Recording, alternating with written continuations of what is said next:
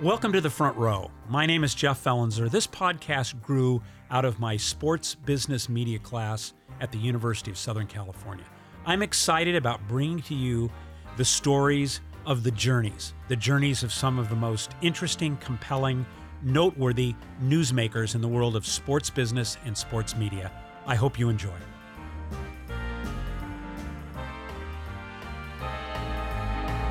Thank you very much, Jeff. Bill, Great to be here. for for allowing me in to in your, your presence, home.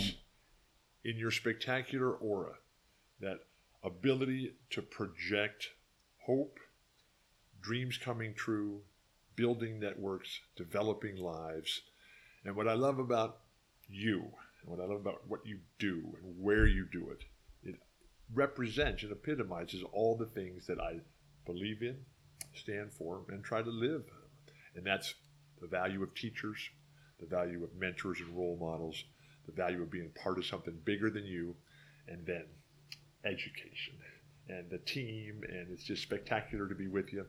And when we talk about all the different things that have gone down, I'm just so sorry, Jeff, that it's taken so long for us to get together to get this done. But I got a lot going I'm on. I'm grateful. I'm grateful you've allowed me into your home to Well, I have a slice life. of paradise, into your comfort zone because I feel like it's you at your best. Like Well, this, is where we live. This is this is this is, our home, you. and uh, I'm going to have have to excuse if if Potter the dog races through. Potter doesn't bark though. He's a service dog, and he uh, is partnered with Billy Lister, who's a U.S.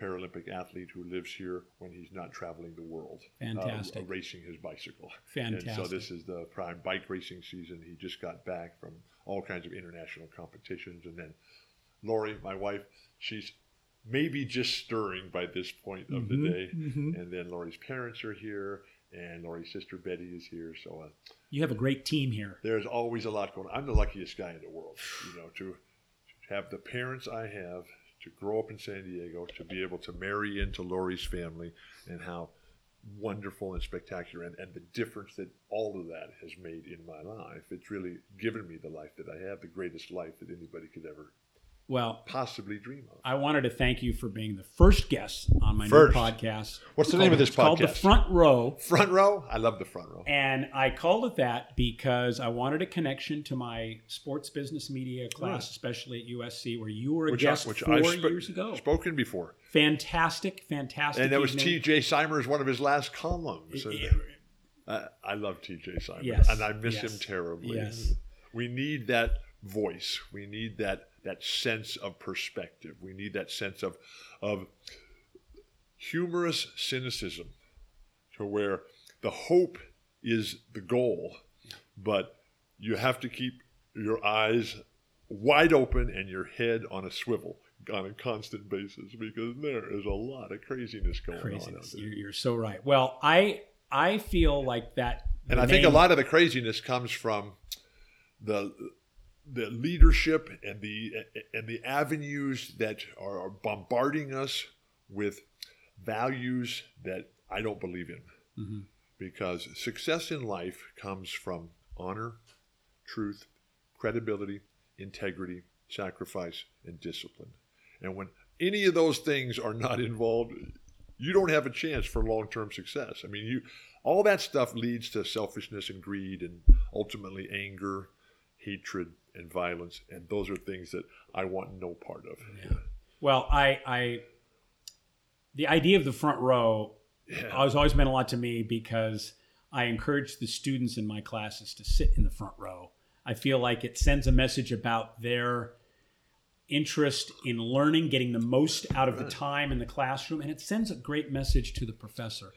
When I was a child growing up with my red hair and my big nose, freckles, goofy, nerdy looking face, and horrendous speech impediment, and having a last name beginning with W, I was always assigned to, and being the tallest guy in the class, I was always assigned to a, a seat in the back row. Hmm. And it wasn't until I got to college at UCLA. I went to college at UCLA and Conference of Champions. I was there mm-hmm. from 70 through 74. And it was just the most, most about that. incredible experience for me in my life. And so many of my dreams came true while I was there. But it was there that I be, was able to sit in the front row. So that was my question: is where did you sit in your classrooms at UCLA, especially the larger row. ones? front row. Wow. Absolutely. We, we had some very large classrooms, and it was in the huge lecture halls when the professor was up on the podium, Right. and there was a stage and there was a big screen behind him. Then you, you want to sit back, kind of where the Grateful Dead has their soundboard right mm-hmm, now, because mm-hmm. it's better visuals and better audio. And but when I go to concerts and when I go to lectures, when I have the choice of where I get to see, where I get to sit, I love the front row. And it wasn't too long ago, just this past May, on the, the Paul Simon farewell tour at the Hollywood Bowl, that Lori and I, we got to sit in the very front Wow. Row. See, It that's that's just- such a great experience. You can feel it. You're in the trenches. You can you can see the sweat or the spit. I mean, it, to me, I love seeing. I love going to sporting Well- events and sitting close. and these were reserve seats, so Yeah. that it, it was uh, controlled and, and, and nice. We spent a lifetime in the pit, the Yeah. pit at the concerts, and it's, you know where. And at UCLA when we played there, the the entire uh, north side of Pauley Pavilion was open seating for the students. And so they would camp out overnight and then they would open those doors and they would race it. And Coach Wooden would go out there and tell them, You children should not be sleeping out here. You should be home getting your rest and doing your homework and, and, and taking good care of yourself.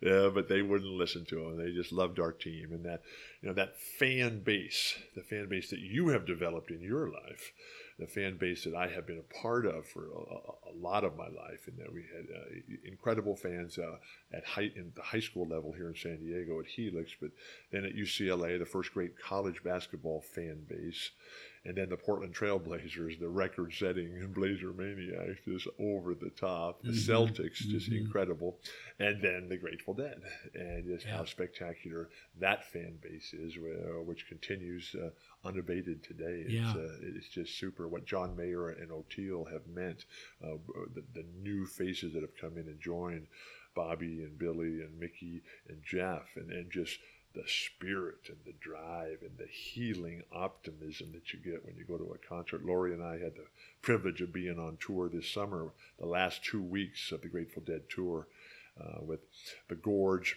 Eugene, two in Shoreline, San Diego, Dodger Stadium, Albuquerque, and Boulder, two in Boulder to close it out with the double finale. It was Wow. just so spectacular. Yeah. What was your, what was your best memory from that re- most recent trip and tour? I have learned, I'm 65 now, and I'm a completely different person than when I started ch- chasing this big time dream. You know, as a child, I started playing I started playing basketball when I was eight years old, and, and- and my early dreams were just you know very narrow and very confined. And then, and then I found Chick Hearn, and that mm-hmm. totally changed my life, broadened the horizons. And then I got to play for John Wooden, which kept broadening everything. And then all these dreams coming true shattered along the way because my life has been one of spectacular meteoric climbs and rises to the top, uh, but then followed immediately by catastrophic health crises. And so, one of the things that I've learned over the course of my life is to not rank, rate, or compare things. Just enjoy them and just make the most out of that moment. And, and w- one of the brilliant things about having this life that I've had is that you know my parents, greatest parents ever, my first coach, phenomenal coach, the best coach really that I ever had, because he made it fun, and he, it was just such a joyful experience to come and play ball every day. And then Chick, and then, That was Gordon. Uh, no, that was my high school coach. school- Gordon Nash was my high school High coach. school coach. my, he was brilliant, but then my my elementary school coach, Rocky. Rocky, Yeah. who was just Graciano, right? 59 years he volunteered at our elementary school every day. Every day for 59 years, never took a penny. When he died a couple of years ago, richest guy I have ever known. I can't tell you if he knew anything about sports now that I'm 65, Yeah. but he knew life. Well, was And- somebody that with and- your and- size though, did did was it inevitable you were going to play like at No, at because- eight? Did you? Uh, well, you're going to play basketball. I was basketball. of bored course, 'cause you're tall. stiff at eight because I, you know, there was no organization, there was no purpose in my life, and then I found sport. I grew up in a in a non-athletic family. My parents who just have zero interest in sports. I mean, that's just like as far from their lives, Yeah. a, a- a life, a world of sports and participation. That wasn't their deal. But your brother Bruce was athletic. Bruce and I uh, both went to UCLA. Yeah. He was a year ahead of me, and he was A very fantastic player. Yeah. uh, football player. And you- Coach Wooden wanted him on the basketball team too, but Coach, but Bruce thought that coach just wanted him to be on the team to be the enforcer.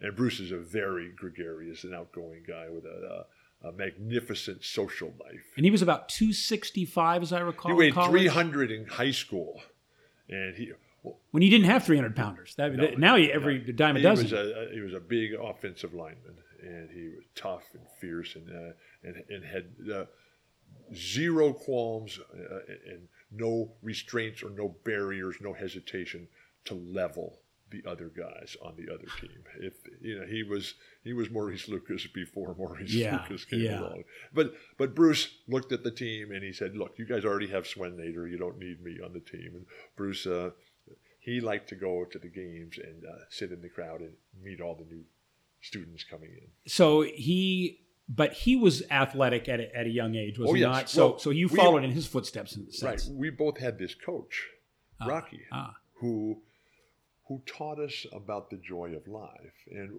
one of the things that we learn over the course of now 65 years is how to answer questions. And I got a lot of that from John Wooden.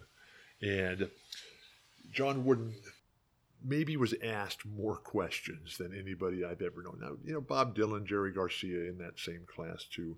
But, you know, they would come at John Wooden with all kinds of questions. And to be able to listen to his answers and has his answers changed over the years. And so parents, teachers, coaches, they would come to him and they would say, Coach, what do I do?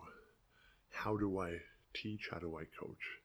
And by the end, his answer was this it's not how or what you teach, it's who the teachers are themselves. And he lived by all these things that he said, Yeah.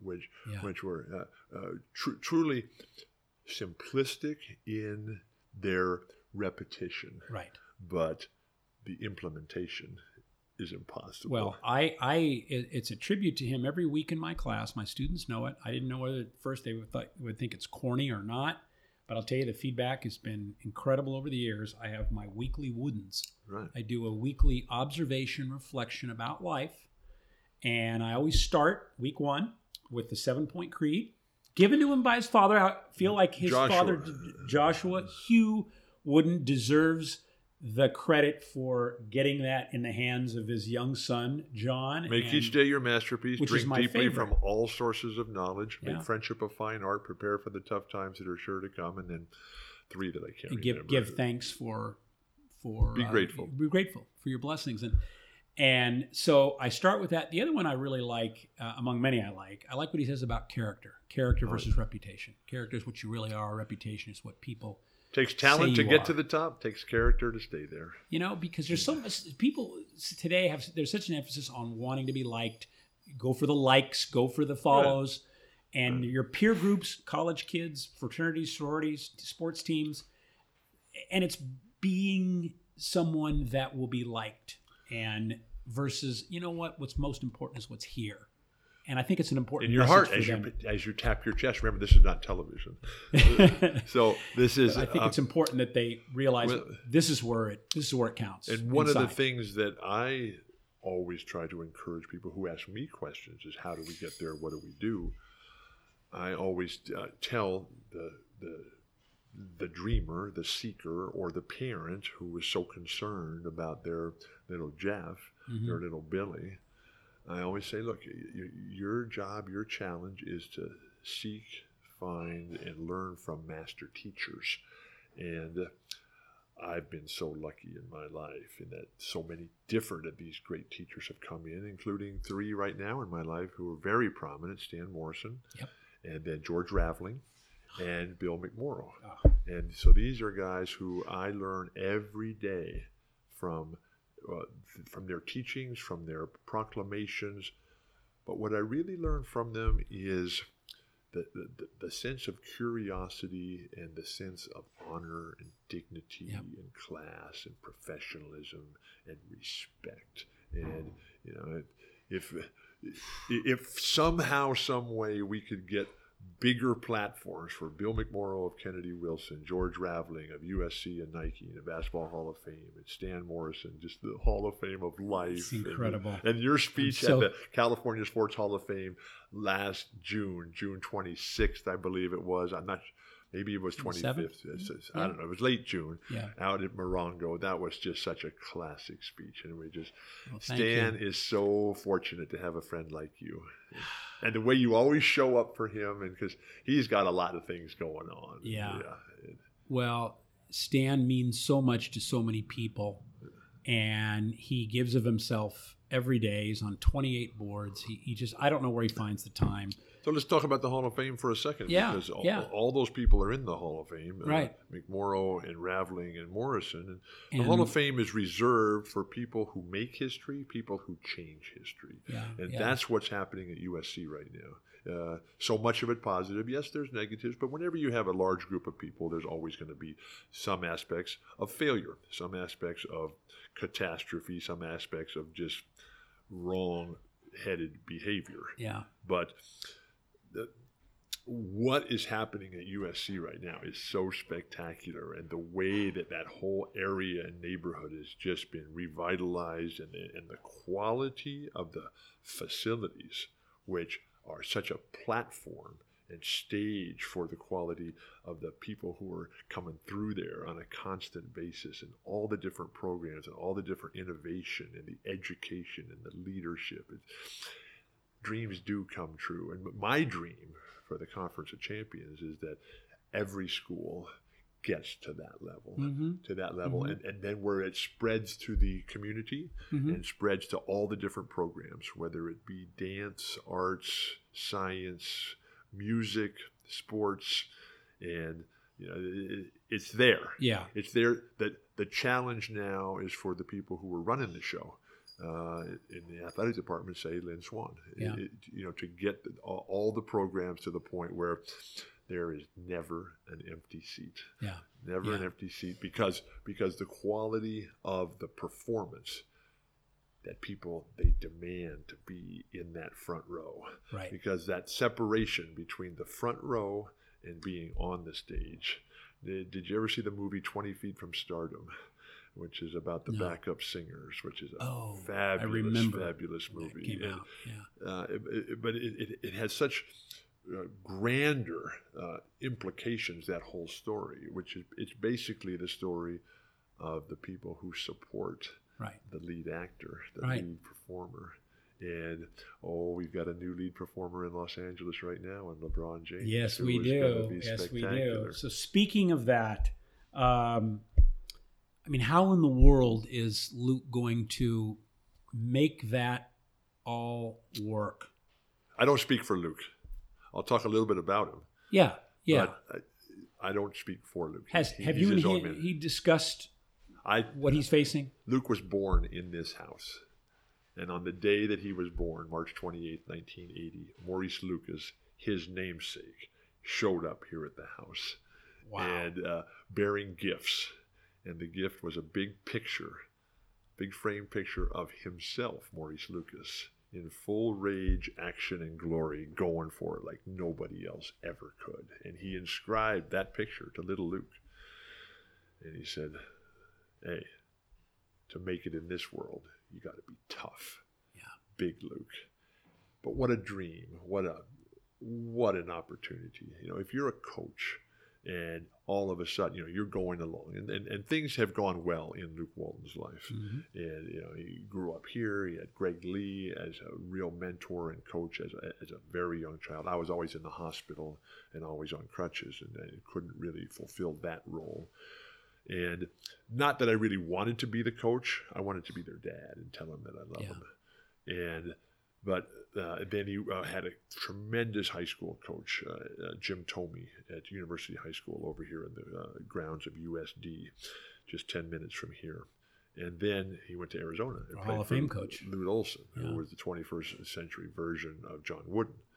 And then he gets drafted by the Lakers, and he plays for Phil Jackson, and he's got Jerry West there, and he's Right. got uh, Jer- uh, Jerry Buss, and he's got Magic and Shaq, and, and, and Kobe, and Karl Malone, and Gary Payton, and all these guys, and uh, and then he his first coaching job, he goes up to the Warriors to work with Steve Kerr, and then Steve gets sick, and he gets to coach you know the best team and the best players in the world today. Look how many great basketball cultures he was in.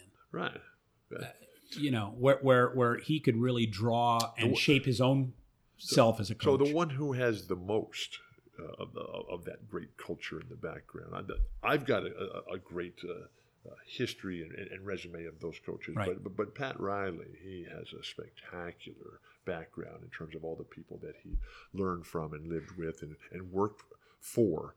Uh, and Pat has just done a remarkable job. But uh, Luke is in the same situation right now, 38 years old, as Pat Riley was when he got, got his first chance, as Phil Jackson was when he got his first chance, as Gregg Popovich, as uh, Mike Krzyzewski, as uh, John Calipari.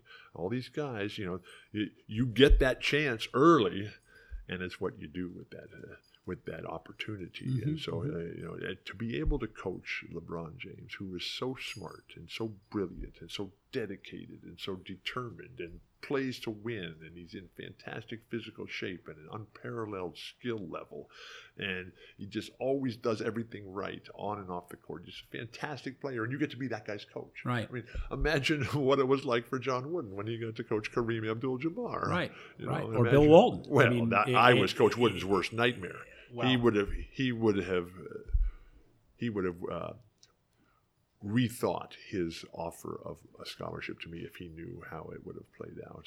I, mean, I, I, I, I don't, I don't think so. And, and, Yeah. and, and evidence to me by the, by the closeness and the love and the, and the friendship that you built the great relationship after. that's because he was just so nice and he was so kind and so forgiving and so patient. I mean, I was I drove the guy to an early grave at 99 because I didn't know what I had. I thought I thought that the life I had, which was perfect growing Mm-hmm. up, I thought everybody had that. I didn't know that other people didn't have great families, didn't have great support systems, didn't go to great schools, didn't have great teachers, didn't have great coaches, uh, didn't have uh, uh, Great home to go to.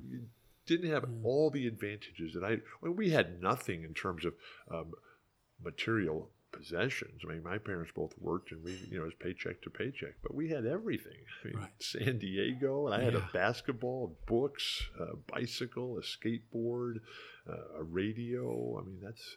It Yeah. was just the most perfect life, and then I get to UCLA, and I was just just the, the natural progression I thought of everybody's life. Yeah. That's what happened in life and, then I joined the NBA when I was 21, and everything changed. And it was it was uh, just a, an eye-opening experience, and I realized immediately that I had blown it. And so I spent the rest of my life uh, uh, trying to make it up to Coach Wooden, but also I made the conscious decision to quit causing him grief and consternation. So going back to Luke, the opportunity to coach Right. LeBron James. Can you coach LeBron Absolutely. James, a Well, player of that magnitude that's larger than life, arguably the greatest player that's ever played? He's one, Arguably. he's one of them.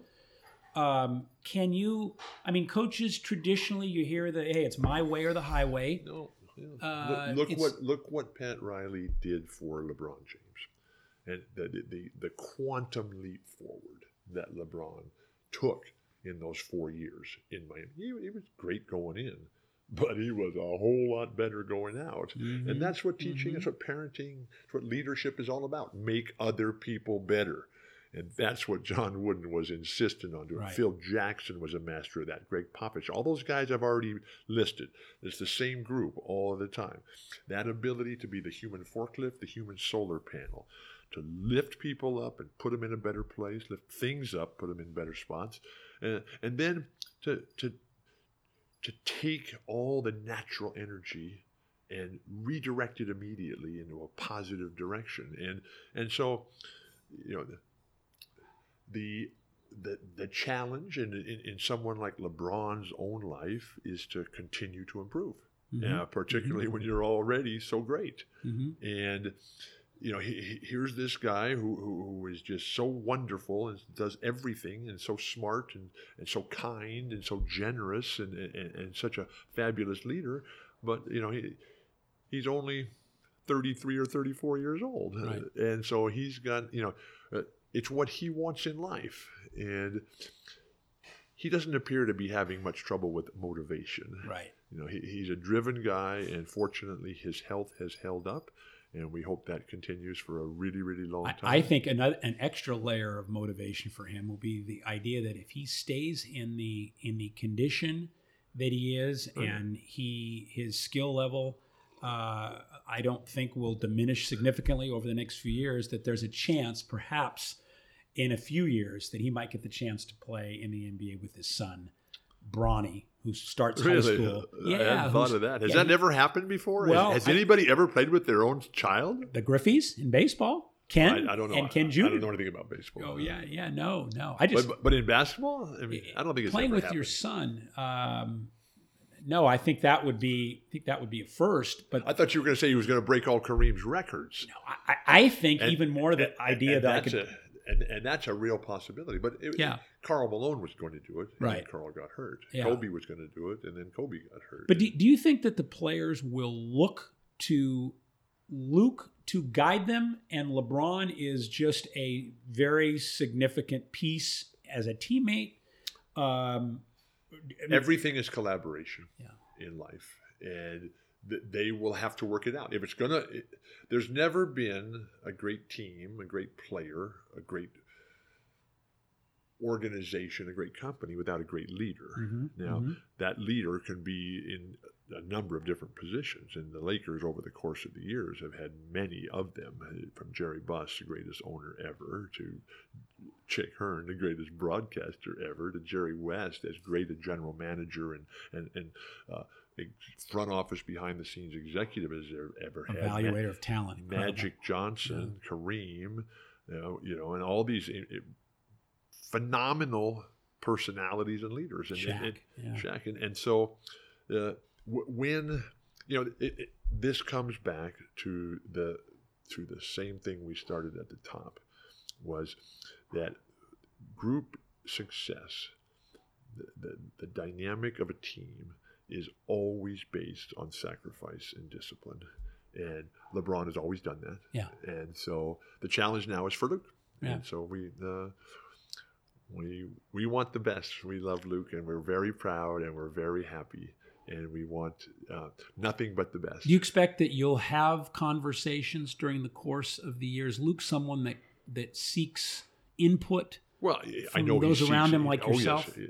Not from me. I'm his dad. I just tell him I love him.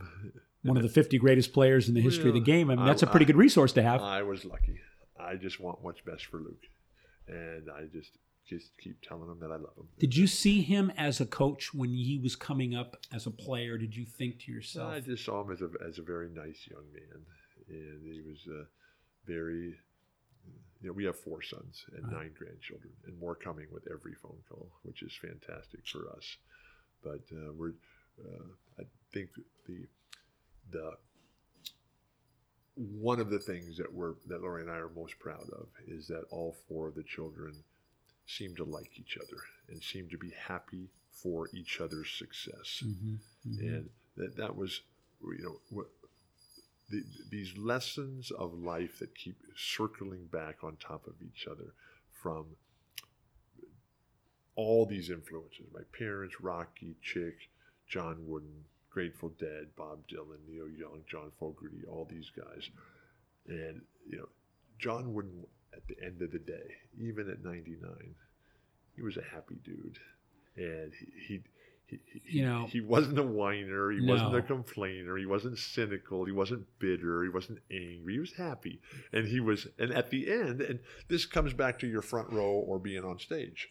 You know, when when you're in the front row, you, you that that's a support role. That's where you're either learning or you're cheering or you're encouraging. And I love it as a as a public speaker myself. I love the people sit in the front row Yeah. and and I, and I love it when they're looking right at me and they're listening to me and I can see them following and trying to figure out where I'm trying to get to. Yeah, yeah. And you know, here was uh, you know here was John Wooden that as he changed from being the on stage performer to being in the front row and to being the observer, being the coach, and he was he was happy at the end of the day. I, I always felt like I was in the front row whenever I would make a trip what to what I called the Mecca on Margate. Yeah. We called it the mansion on Margate. modest, modest home, but it was his It was a condo on the second floor, on, on, on the first and a half floor, Facing the an alley. where the postman would come up and throw the bags up over the railing on the deck. It was unbelievable. One day I was there with a friend. I always tried to bring a friend with me. I made a lot of trips there. Right. Oh, and gosh. the phone rang and and he said, "Oh, hello. Yes. Uh-huh. Uh-huh. Yep, Shirley. Uh-huh. That'd be that'd be fine." And he said that was that was Kareem Right. wanted him to know if he could sign some basketballs for an auction Right. coming up and and so we went on with our conversation. And about 15 or 20 minutes later, look down, there's a black Escalade coming down the alley. Kareem steps out. What he hadn't said, coach, was that he was on his way over right then. Brought all the basketballs like a machine. Coach signed every single one. This is Perfect penmanship. per- perfect. Nailed it, knocked them all out. And he came in, they greeted each other, they hugged, kiss. At this point, Kareem had lost his father Right. a few months earlier. So this truly was more than just a father figure. It was it was this was like his dad at that moment. And I just had one of those out of body experiences where I just looked and I said, greatest coach in the history of the game and maybe in any sport, Right. as he was voted, and maybe arguably greatest player, leading scorer in the history of the sport, maybe the greatest player. It was a pretty good day. It's fantastic. It's And I'm just good so happy to see how well Kareem is doing and the success that he's having. The impact he's Yes, making. and it- well, I think he's 71 years old now, and it's just phenomenal his ability to communicate and to, to deliver the message of hope and optimism and joy and inclusion and purpose and all the things that I believe. Because Yeah. when I was growing up, Kareem, he was he was one of my big heroes. I mean, my you know Bill Russell was my favorite player ever. And uh, on and off the court, and then Muhammad Ali, is the incredible Right. influ- influ- influence on all of us. Uh, but then Kareem right there, and Kareem is a huge reason why I went to UCLA. Yeah. And, uh, Yeah. you know, I wore number 33 in high school because of Kareem at Helix here in San Diego. And when I got to UCLA, Coach Wooden, you know, he was passing out the jerseys. And he, when I got to me, because we always had to be in alphabetical order, Yeah. and he got to me and he, and he said, oh, "What number are you?" I said, "I'm number 33, Coach." And he looked at me and said, "That's been taken. You're number 32." And he threw me my jersey. So he told you what your number was oh, going to yeah, be. he told me. Yeah, Absolutely. Yeah. So, coach, the thing, Coach, that, thing, Coach the thing, never started anything with this statement. He never started practice. He never started a conversation. He never started an event. He never started anything that was like serious and needed attention. He never started with this phrase. So, what do you guys want to do today? He can't- was in charge. he was in charge. He came with a plan. Yeah. You know what I remember? Uh, I love couple, plans. A couple George things. Ravling's la- latest blog, "Coaching for Success." The plan, coaching for. I, I'm sure you read. It's tremendous. It's fantastic. Yeah, Every yeah. Saturday it comes out. Yeah, And. I look forward to it. And, and but this last week, a dream without a plan and a deadline is nothing but a wish. Isn't that great stuff? That's great stuff. I want to. So with Coach, I want to do a blog. I want to do. I want to do a podcast with George Raveling. oh yeah, yeah, he's gonna be he's gonna be one of my next guests. Right. Uh, he's gonna be in class this fall too. Oh, fantastic! And and Stan Morrison has Tell already been him. there. He's already been there. Yes, yes. Week We're one. only in August. W- week How- one. We've already been in school. Okay. He was there. The, he was the first night. I wanted him to help set. What do you tone. do, or do you just you just organize Well, the guest the, speakers? this is the second half of the class. It's three and a half hours. I don't want to. I'm not going to talk for three and a half hours. I could. Come I on, don't. The wanna Grateful. Dead do that off the top of I their could. hat. Well, I'm, I'm still up there, but I want him to hear different voices. That's, I, oh, I- it's part I'm of the just experience.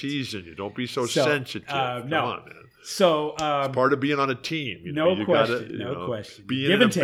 band. Yes. Yes. Yeah. So um, the You should see uh, what it's like being Larry Bird and Kevin McHale's, Danny Oh, Ainge's teammates. Yeah. So, um, coach, a couple of the things that stand out. Um, at the end of the visits, I mean, sometimes they would be an hour. An hour turns into two or three or four hours. right. I, at the end, when you're leaving the condo and walking up out of the driveway and Right. towards your car, I would always look, and there he was, Was in the window. waving. That always will stick out in my mind. The little wave. So Midwestern. Thanks for dropping by for the visit. Right, and then I would always draw the little bubble, like in the cartoons, what are the guy's thinking while he's waving, and coach, and I would always think, yeah, coach is really thinking, thank God he's leaving now and leaving me alone so I can get on with my life here. But it was feel, so it was so fun. He made you feel so welcome. It was, and you just felt like you had always learned. It was like going to church. better person when you. It was left. like going to the Grateful Dead concert. It was like going on tour with Bob Dylan or Neil Young or John Fogerty or Jimmy Cliff, just that that what sense of exhilaration, right. the sense of empowerment, the sense of we can do anything. You had a you had more pep in your step when you left. Right. I asked him one day. He felt good fa- about the world. He, he did. I asked him one day what his favorite restaurant was in L.A. And he made me guess, and I guessed, you know, Chasen's and Lawry's. I guess the ones that I thought Vips. might have been. Um, and finally, he kept saying, "Good guess. No, that's not it. No, no." I said, "Okay, coach." The Valley Inn. Valley Inn was was was a favorite, yes, but his very favorite was the chicken dinner restaurant at Knott's Berry Farm.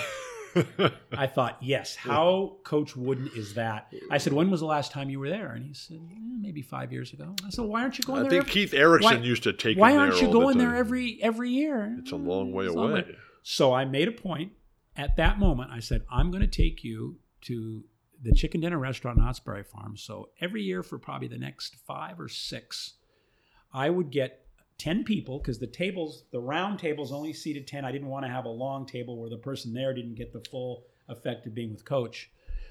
And I'd pick him up and I would invite friends, former students, current students sometimes, and we would meet.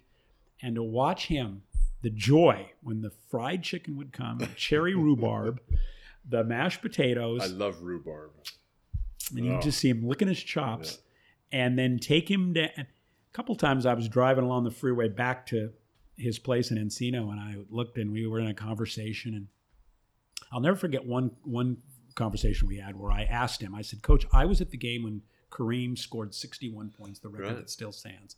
He hmm. dunked the ball to get to 61 as the buzzer sounded."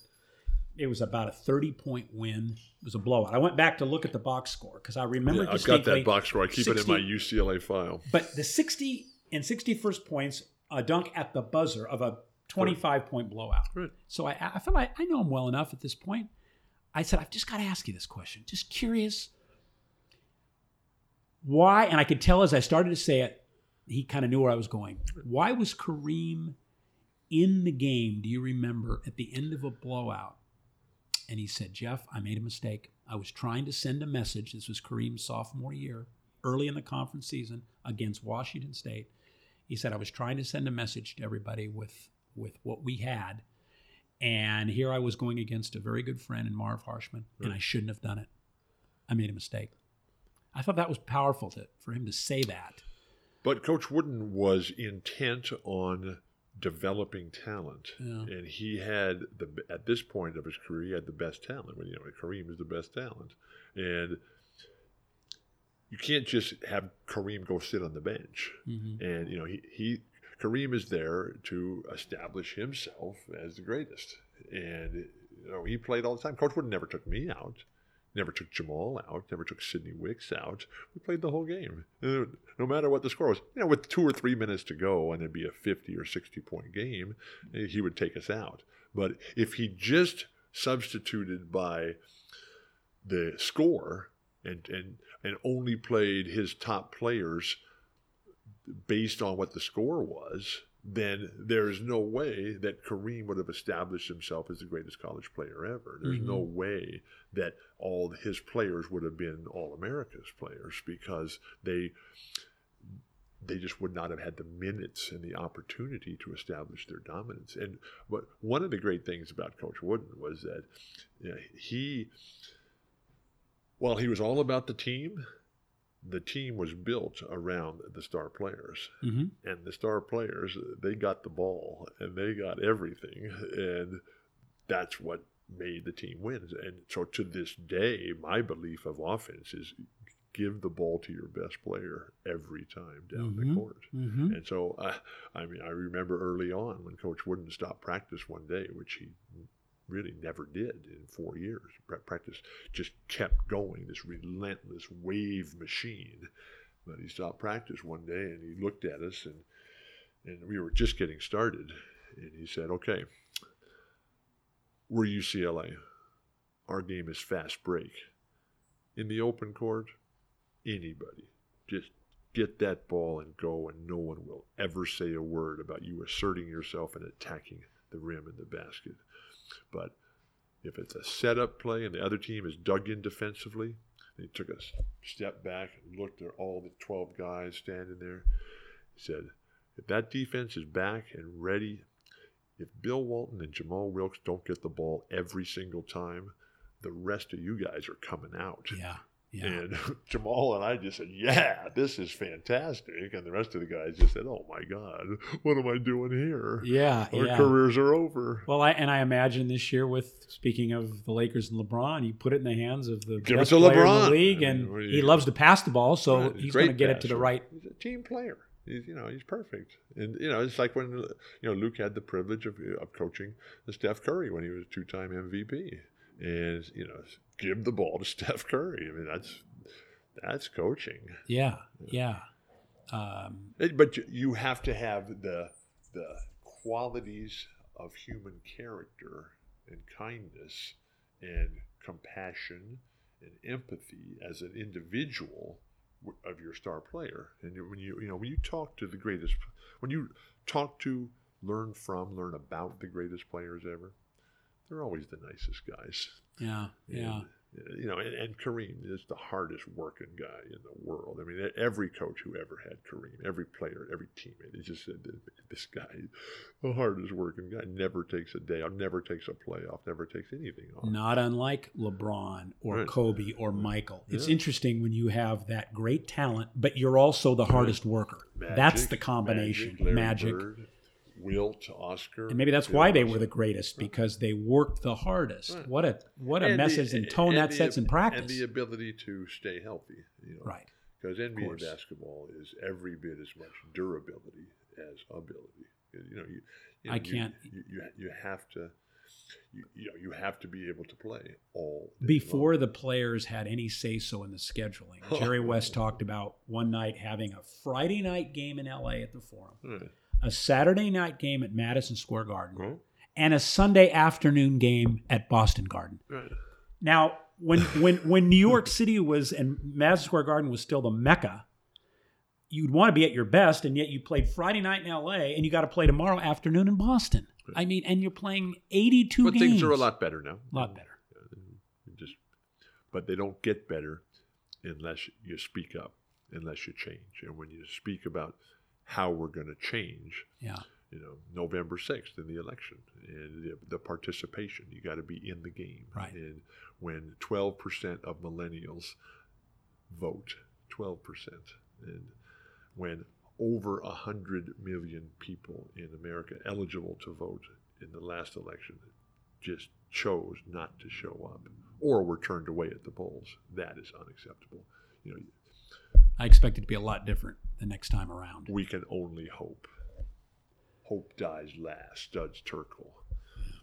Um, what are the what are the qualities that you think it takes to coach today? High school, college, pros. Do you think it's do you think it's greatly different than it was when you were playing? You have a lot of different factors that come into play that make it more difficult in that the young players are uh, are not taught at an early age the value of coaching, the value of being a part of a team. And so the, the, the sense of loyalty to your friends, to your teammates, to your coach, to your team, to your organization is is something that's not just a natural part of life. And but when when I speak to young people about their chasing their dream and how to get to where they want to go, I always talk to them about studying greatness. And so, you know, you look at the great coaches today, and Steve Kerr and Gregg Popovich, Krzyzewski, Mhm. Calipari at the collegiate level, uh, Jay Wright at the collegiate level, and, and what they do, and all those different things. So it, it's as we fight the the the forces of evil that that promote selfishness, greed, individual agendas, all the things that tear things down and apart. I mean, those things they, they get promoted. Mm-hmm. Uh, and, and, you know, there's this whole world out there that tells us all that matters is that I've got mine. And as long as I've got mine, everything is fine. And nothing could be further from the truth. And that's the challenge of the coach. And is to, and, and Pat Riley and Phil Jackson just uh, this. Gregg Popovich, although uh, uh, Gregg is a more low key guy and, and uh, not you know, as much in the in the spotlight as as he should be because he's such a great coach. Mm-hmm. But mm-hmm. the ability to to continue to deliver the message, the message never really changes, but the vehicle to deliver it and and the story that it's attached to as to how you convince these guys to develop all the skills, the tools, the the work habits, because you know success is the the continual repetition of developed good habits, mm-hmm. and you do it every single day. And, and then when the games happens, when the performance, when the red light comes on, when you're on stage, whatever it is that you're doing, that just becomes normal because that is what you do all the time. And Coach Wooden's four laws of learning, demonstration, imitation, correction, repetition, and that ability to to find new avenues and you know, Coach had so many different sayings, but the the, the one is that when when you're through learning, you're truly through. Yeah. And yeah. and so uh, the, the admiration and I respect and, and the admiration and respect that I have for these these coaches, I keep talking about the same five or six, and I, I always want to throw Jay Wright in there. Absolutely, and, as, as, and he belongs in that pantheon Right. without question. and you know that that they never stop. You know, they're constantly reading, they're constantly interviewing people, they're constantly listening to speakers, and and th- that ability to come up with a new direction. You know, the the ideas, the goals remain the same, Mhm. but the delivery system. I think they stay true to who they are Right. all the way through. Right. Um, uh, I wish that Phil Jackson were still active too. I don't know if you remember, but when Tony La Russa was speaking at the California yes. Sports Hall of Fame, Tony, we, yeah. we went I to. love going to that event. that that's because I- terrific, and and I know that you had a uh, you know a role to play in, in making sure that Stan was recognized. that's not and- true. That's not true. Well, I you don't get to the Hall of Fame unless you've made history, unless you've changed history. No- and no Stan question. Morrison has done that. but but uh, you being an advocate, I think certainly was uh, something uh, uh, on Well, Stan's side, and Stan- that's great. Stan Morrison is not a self promoter, no, and people no, not at all. pe- people are not going to know about Stan Morrison unless others speak about Right. them. Right, And- exactly. Well, that night was interesting. Among many things that I got out of that night, Tony La Russa said what a what a privilege and honor it was for him uh, as a coach or manager of the Oakland A's in the Bay Area, getting his start, being around other coaches in the area like Bill, Bill Walsh, Walsh, John Madden, and if you remember, he said J- J- the, the best coach of them all was Bob Ladouceur, the longtime De La Salle football coach. Really, built- I don't remember that part. built a an unbelievable powerhouse, as successful as any team, almost on any level. Right. Um, undefeated for years and years, a long, long winning streak. But he, it was a, it was a pretty simple system with not the greatest athletes because they didn't send 15 guys every year to Division One schools. But he had a system in place, and I thought it was interesting that all the coaches Tony La Russa had been around he singled out a high school football coach and a low key guy in in Concord, California, De La Salle, Bob Ladouceur, and I thought, wow, um, what a what a incredible testimony is to But the remarkable people have. ability of a coach, of a teacher, a leader, a parent to shine the light and to inspire confidence.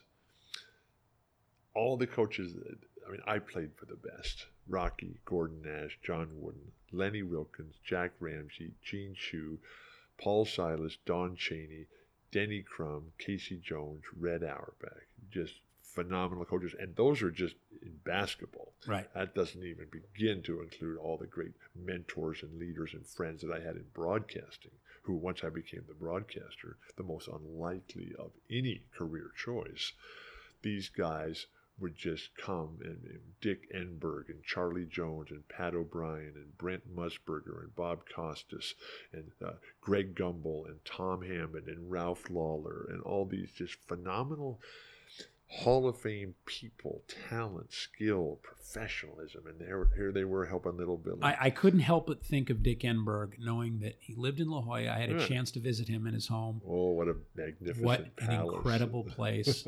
The door That was that his dream. Yes, the door that his wife brought had had, had The whole thing. He brought the whole The thing whole- over. I mean, incredible.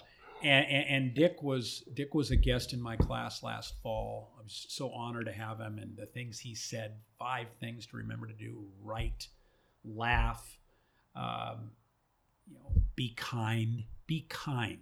Oh. You know, and he was so animated that night, and 82 going on about 52, and then he was gone six weeks later after he was in my class. How does the song go? The first days are the hardest days. Don't worry about it. but When life looks like Easy Street, there's danger at your door. What I want to know is, are you kind and will you come with me? The band. Here we love, go. Love that. Yeah. Did you get a chance to spend much time with Dick being here in San Diego? Absolutely. No. Yeah. So Dick Enberg, you know, he and Coach Wooden, they- were the same person basically. Yeah, And yeah. then Dick was the our broadcaster. Dick was we, we were part of that generation that Yeah. watched the 11 o'clock games when we were in high school with Mhm. Kareem. Must see television Yeah. if you even had a television. I if you, I if was you- watching. If you had you know access to a television, which Right. not everybody did in those days, and certainly not to cable television. And then Dick was our broadcaster, and then he was the broadcaster during the course of my playing career. And then as the when I became a broadcaster, I was paired with Dick, and so we we did just so many great things together. He, he was as important a person in my life as as there's ever been. And I, I, I love the way that he described. And he was so kind and So so, nice and so patient and so smart. I, oh I, I love the way he described Coach Wooden. Um, he said, and I said this about Stan Morrison in introducing him at the California Sports Hall of Fame event, a man of greatness and goodness. Because they're- they're not one and the same. well, greatness, but also goodness. And Coach Wooden was absolutely that. I think Dick was that, and I Well, believe Stan is that. Whenever I'm talking to somebody who's having trouble in their own life and they can't seem to be getting it together, I just always say, hey, look, man, you've got to go and read Dick Enberg's book, Oh My, because the, yes, the stories are important and, and fun and interesting of all the broadcasting moments, but the huge takeaway in Dick Enberg's Oh My is the relationship with his dad Yeah. and and how remarkable that was and how you know Dick is the perfect storyteller.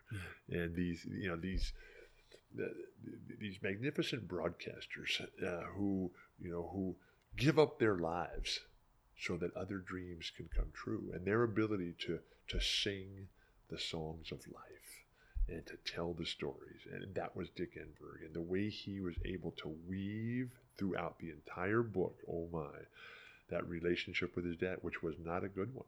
Right.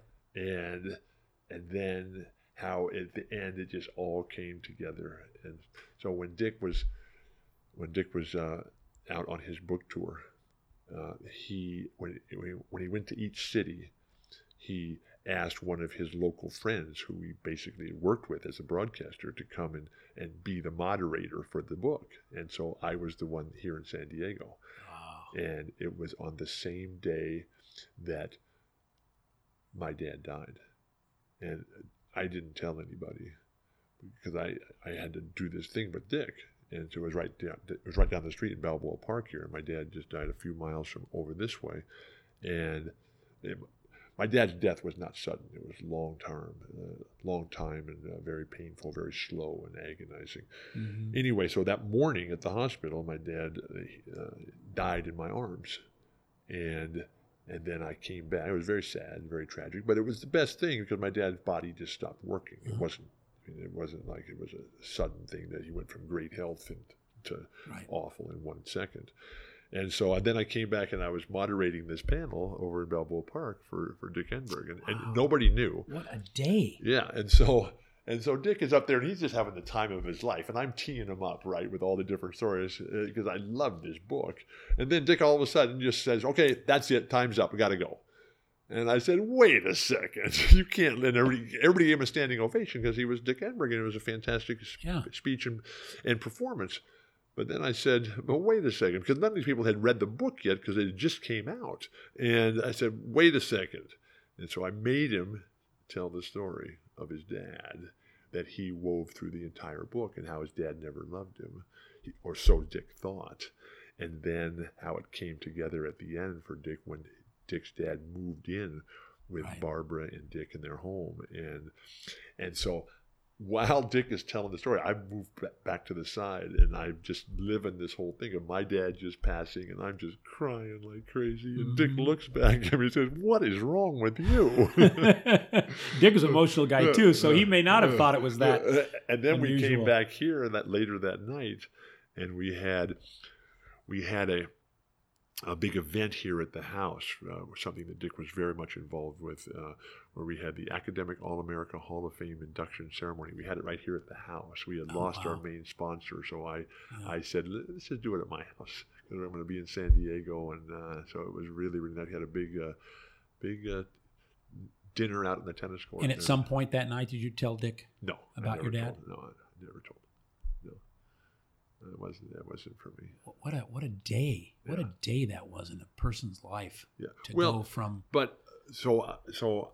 And I- Jim Valvano uh, really kind of referred it when he in his speech when he talked Yeah. about the things you do in the course of a day, laugh and cry and think Right. and write, and it's you had one of those days. So one of the things that I've learned over the course of my life, of uh, a life of a lot of sadness, a lot of failure, a lot of mistake, is that when you're sitting there wallowing in the muck, the best medicine is to get back to work and to get going and don't just sit there and thinking about it. And then George Raveling, Coaching for Success, put it in perfect perspective. When you're afraid, when you're scared, that's what you're thinking. That's what you're feeling. Courage, bravery, that comes from action. That comes from doing things. So when you're up against it, just get back to work. Get involved. It's like when you're it's like at the end of the Grateful Dead tour. When the tour is over and you know there's no more to go to until the mm-hmm. next tour starts up, you're so super sad because it was just so fun and so happy and so joyful and so optimistic and everybody's having a great time. And then all of a sudden it's over and you're driving home or wherever you're going and it's generally always foggy and gray on Mhm. that last day Mhm, and mhm. you're just like, oh my God, it's over. I used to feel that way leaving Bruce Springsteen's concerts, And- usually and- at the LA Sports. and so you just got to you've le- you learn and, and and this is you know Jerry West was so fantastic when he was he would say at the end of his career he said you know you're uh, you know you're in trouble when your body will no longer cash the checks that your mind so freely writes. And so w- when you're in that spot and you, you know you, you just have to know you know you, you, you learn over time you know how to deal with the failure how to tr- try to turn it around and, and, and what your medicine is. And so like my medicine is participation in sports whatever i can do i'm very limited now Mhm. i'm 65 i had 37 orthopedic operations and you know a lot of things don't work anymore but i can still ride my bike I was going to say, what what I can can you do? still You can I can still bike. go to the pool, and I'm Mhm. still in the pool uh, every day, and then I'm in the weight room every day, and uh, every day. every day. Oh yeah, we have a beautiful weight room here. Yeah, Wow. beautiful. Yeah, Wow. and uh, and then, and then I ride my bike, and we got uh, so a so lot of this. th- th- th- This is classic bike riding season Oh, right yeah, now. that's great. What a great area to bike in. Coach San Coach Diego, Raveling greatest city says. Um, Coach Raveling says when you wake up each morning, you've got two choices. You can be happy, Hmm? or you can be very happy. Uh, th- those are as long as the right choices. Well, it's as long as you know what it what it is that makes you happy, and you don't think that it's just all it, it just happens. It's because of all these external forces.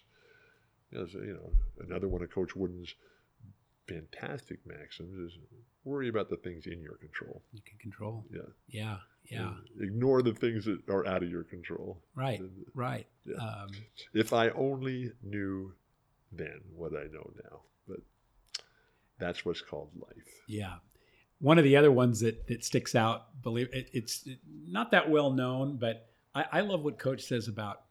He says there's the word overachiever. There's no such thing. How can you how can you achieve beyond your level of competency? And yet you grow up reading about oh, these scrappy bunch of overachievers. We're all How underachievers. yes, how can you overachieve? You if you did something, you were capable of doing it. Well, that's the beauty of being on a college campus, and I'm just so saddened by uh, the direction of too too much of our world today that delegitimizes and devalues education and science and knowledge and the positive interactions and what you're doing with your class, what SC is doing, what everything is going on in the in the Conference of Champions. Uh, How lucky am I that I get to go and spend my days on all these different college Right, campuses right. and, and all the fabulous things going on. When Uh, you bring so much yourself, you take Yeah. away and you share it with the audience, but you give so much. I saw you in my classroom that night, and it was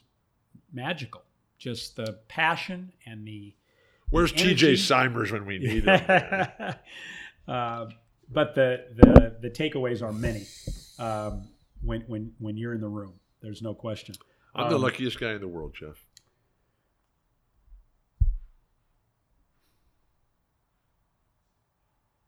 I mean, that's the fact that you recognize that through all of the physical challenges and others challenges you've had to recognize that that's to me the key to it all is that you you you you, you live that you experienced it and Well, my life you is- look and say look what i have where i've been and My life at the beginning was one of hope, optimism, opportunity, and purpose. Today, I still have all that, but I've also coupled pride, loyalty, and gratitude with that. Mhm. Pride, the satisfaction with our choices. I've made a, long, a lot of wrong choices. None of them were intentionally wrong. It just turned out to be wrong right and then uh, the loyalty. Where did Coach Wooden put that in the pyramid of success? The, the centerpiece of the foundation. Do you care? right And I'm lucky.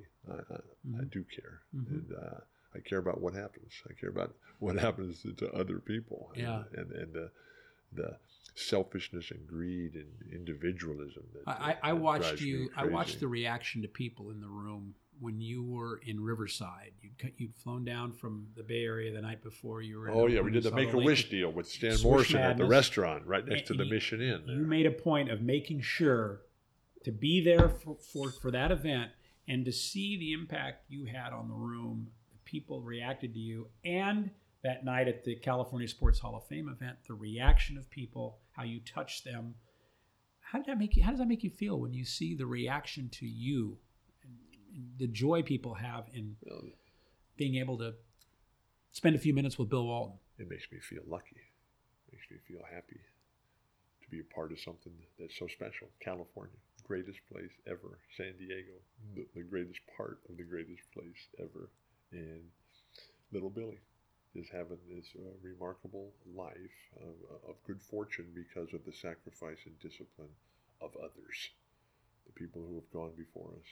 And you know, you look back and how USC has had such an incredible impact on my life, uh, you know, because of the way basketball is played, and that comes really back to Sam Barry, and then guys like Tex Winter and Bill Sharman, and Alex Hannum, Mm-hmm. and Bob Boyd. Bob Boyd. Oh, Bob Boyd, what a great coach he was. What a great human being.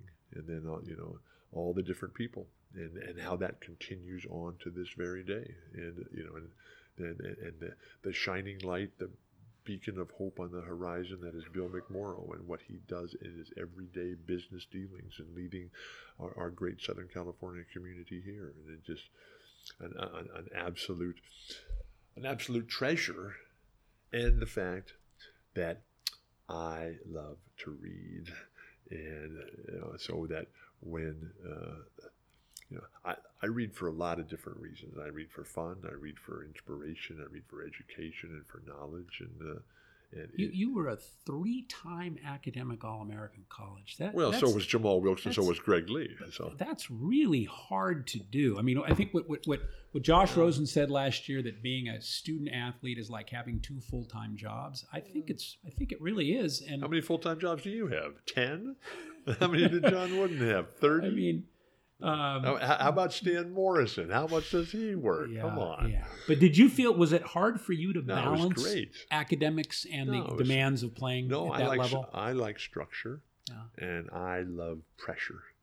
And I, Do you feel that pressure in the classroom too, taking exams? Time. Absolutely, I love that.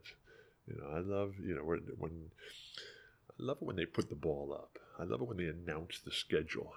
And they said this game's starting at seven o'clock, or the Grateful Dead tour is starting at eight o'clock. Although they're a little bit late starters, but uh, yeah. I like starting on time, and I and I love that pressure. And you know, so you know, one of the things that I, am uh, really big into is the, the, the combination in your life of uh, choices, passion, purpose, and pressure, and to embrace that, to embrace uncertainty, to embrace the, the, the entrepreneurial world of you don't know how this is going to play out. You don't know, you know, what tomorrow is going to bring. Mm-hmm. But you know, well, we have a chance. We have a chance to to to participate, to play, mm-hmm. To, mm-hmm. to, to be get in, in the, the, game, to be in the game. Yeah, and, yeah. Uh, and how many people either don't have that chance or don't think they have that chance. And our job is to shine the light and say, "Hey, let's go. Well, you know, we're all in this together." Who, who sh- shined the light for you in the classroom at UCLA? Was there a class, a subject? So many uh, professors. I mean, uh, I changed my I changed my major every year, and I had four different majors. And, End up history. Yeah. Yeah. Started with engineering, then political science, then geography, and and, and then history. And uh, I raced through though, and I, I wish I had taken more time and uh, and just enjoyed it. But the you know, I I wanted to go. You know, I'm I like speed. I like quickness. I like fast. And uh, but yeah, but bad things happen quickly. Good things take forever. And uh, all the different teachers. I mean, there there were you know, I still have the fondest memories of my of my days at Helix and all the teachers that I was very close to there, and and my dad and his my dad would go into the principal's office just uh, this time of year, a week or so before school started, and he'd sit right down and said, "Okay, now." Who are Billy's teachers going to be, and what classes is, is he going to be in? And the, so the principal would pull out the Bill Walton file. He'd go through it, and my dad would say, "Nope, that's not right. He's not going to be in that class. That teacher doesn't have it. And I want him in this class, and I want him in that class. And wow. And my dad, he. he Did you know that? Did you know that he that he that he determined what? I found out. I found out, and he, you know, he was uh, behind the scenes guy. My dad was. He was not a pushy guy, but he was uh, firm and insistent on what was going to, on who the teachers were going to be, because he knew all the teachers. He was very involved with the school and very ah. involved with the community. And so he would make sure that little Billy got the best teachers. And one thing I learned over the course of my life in education and, and really in everything is that it makes no difference what the subject is. It's how good the teachers are. Because if the te- if the teachers are interesting, if they're passionate, they know what they're talking about, and they love to teach, that's how you're going to learn. you know, I, I think because, you're. I think you're really on the mark on that. Because you know, what did Coach Wooden teach us how to do? He taught us how to learn, mm-hmm. and he taught us how to think, and he taught us how to compete. And when you can do those three things, you can do anything. And and the fact that I've now on my 18th incarnation of my life, having to start over 18 different times from nothing, and uh, I can look back and say, you know, what I got from every step along the way, from elementary school, from my parents, from Rocky, from Chick, from John Wooden, from all the musical friends that I've gotten, all the heroes, You know, Bill Russell, Muhammad Ali, Sargent Shriver, Martin Luther King, Bobby Kennedy, and uh, all these different people who who gave me a chance. To my piano teacher, Mm-hmm. yeah, if I can do that, if I can learn how to speak, if I can learn how to be a broadcaster, I mean, I can do anything. Let's Mhm. go. Mm-hmm. Can you imagine? You mentioned Martin Luther King. Can you imagine George Raveling, a young George Raveling, a couple years Oh, out of Villanova, standing on the podium, Three the people away. uh, six, five, six feet away, and then having the presence after to ask Right. Dr. King if he could have the notes. No, he didn't ask. It- just- Dr. King left the notes on the podium. Well, And then George went and got them and took them up to Dr. King and said, Here, you forgot these. And then Dr. And, and Dr. King looked back at George and says, I've already given that speech. I don't need those. Yeah. They're yours. And so George kept them and still has them to this day. Right. Imagine though having the and you know I always go back and say you know but you talk about preparation. I have my four P's: um, passion, preparation, performance, and persistence. Of which I say the most valuable P, the MVP, is preparation. Failing He to prepare is preparing to Yep. fail. He, he Give me the four P's that a lot. again. Give me the. Passion, Yeah. preparation, Yeah. performance, Yeah. and persistence, which sort of ties everything together. Right. And I put them in that order because the passion helps fuel the preparation, which impacts the performance, and the persistence ties it together. Well, the lineal Coach- nature of everything in life. Yeah. And it's not just isolated incidents. It is not just individuals. It's all about the team. But but that but Coach Raveling having come down to D.C. with his best friend Warren Wilson from Delaware at the suggestion of Warren Wilson's dad, they got there the night before and were walking around the Lincoln Memorial area, just surveying the landscape. And that's when someone saw these George Goodsize guy. Hey, you guys here for the for the um, uh, event tomorrow? Yeah. They were yes. Uh, how'd you like to? We, we, can you imagine today them grabbing somebody and say, "We need you to work security." So because of the si- George's size, they assign him to the podium. But if he's not there early, the night get that. before, he doesn't get that. If you can't be early, be on. If you can't be on time, be early. Early. Sorry. So he, you know, that was just preparation. There was a life lesson in just there, and then he came early the next morning, gets assigned to the podium, and he Jeff, I got to go. Yeah, yeah. We're getting late here. Okay, so um, uh, I did want to ask you uh, a couple more things. One, your your your listed height was always six eleven. Right. You're not six eleven. You're seven. Tell me how. Tell I'm me how six tall you are. eleven. I'm six eleven. Coach Wooden told me I was six eleven. Seven two is what It- I the estimate. Would you say that's Every time I think I'm taller than six eleven, I go stand next to Kareem. He's seven two. Every time I think I'm tall, I go stand next to Yao Ming, who's seven thirteen. I remember It's being not how big you are; it's how big you play. I remember being at Pauley the day that you and you and Kareem were honored and were there with Yeah. Coach Wooden. That's an in, enduring image of me uh, of mine of seeing the two of you escorting Yeah. Coach Wooden. That was that was amazing. Um, Jeff, I got to so, go. Okay, last one.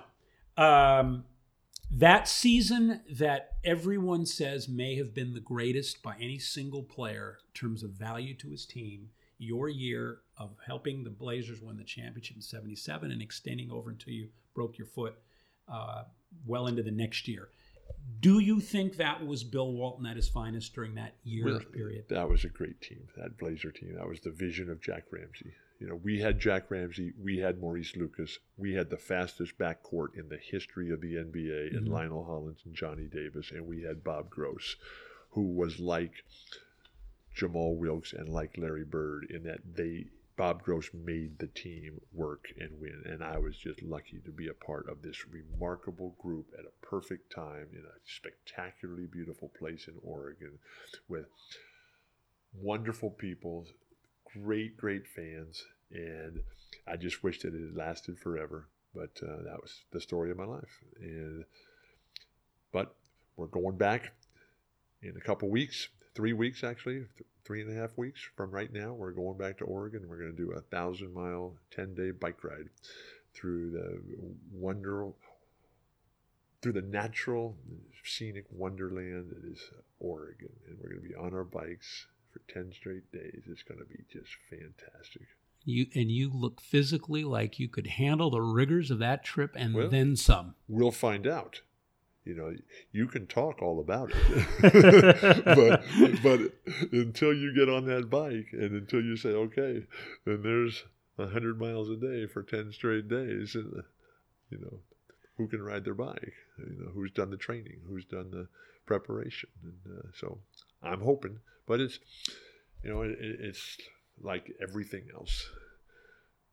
You know, when when people ask me what's going to happen How's it going to play out? Who's it going to win? I always look back at them and I say, it's a basketball game. It's a bike ride. It's life. Anything could happen. And it usually does. Keep shining the light, Bill. I'm trying. Keep Thank shining you for the light. being the light, Jeff. Thank you Thank for your time today. Thank you for your kindness. Thank you for your passion, your vision, your compassion, your patience. But mostly, thank you for my life. Hmm. Thank you.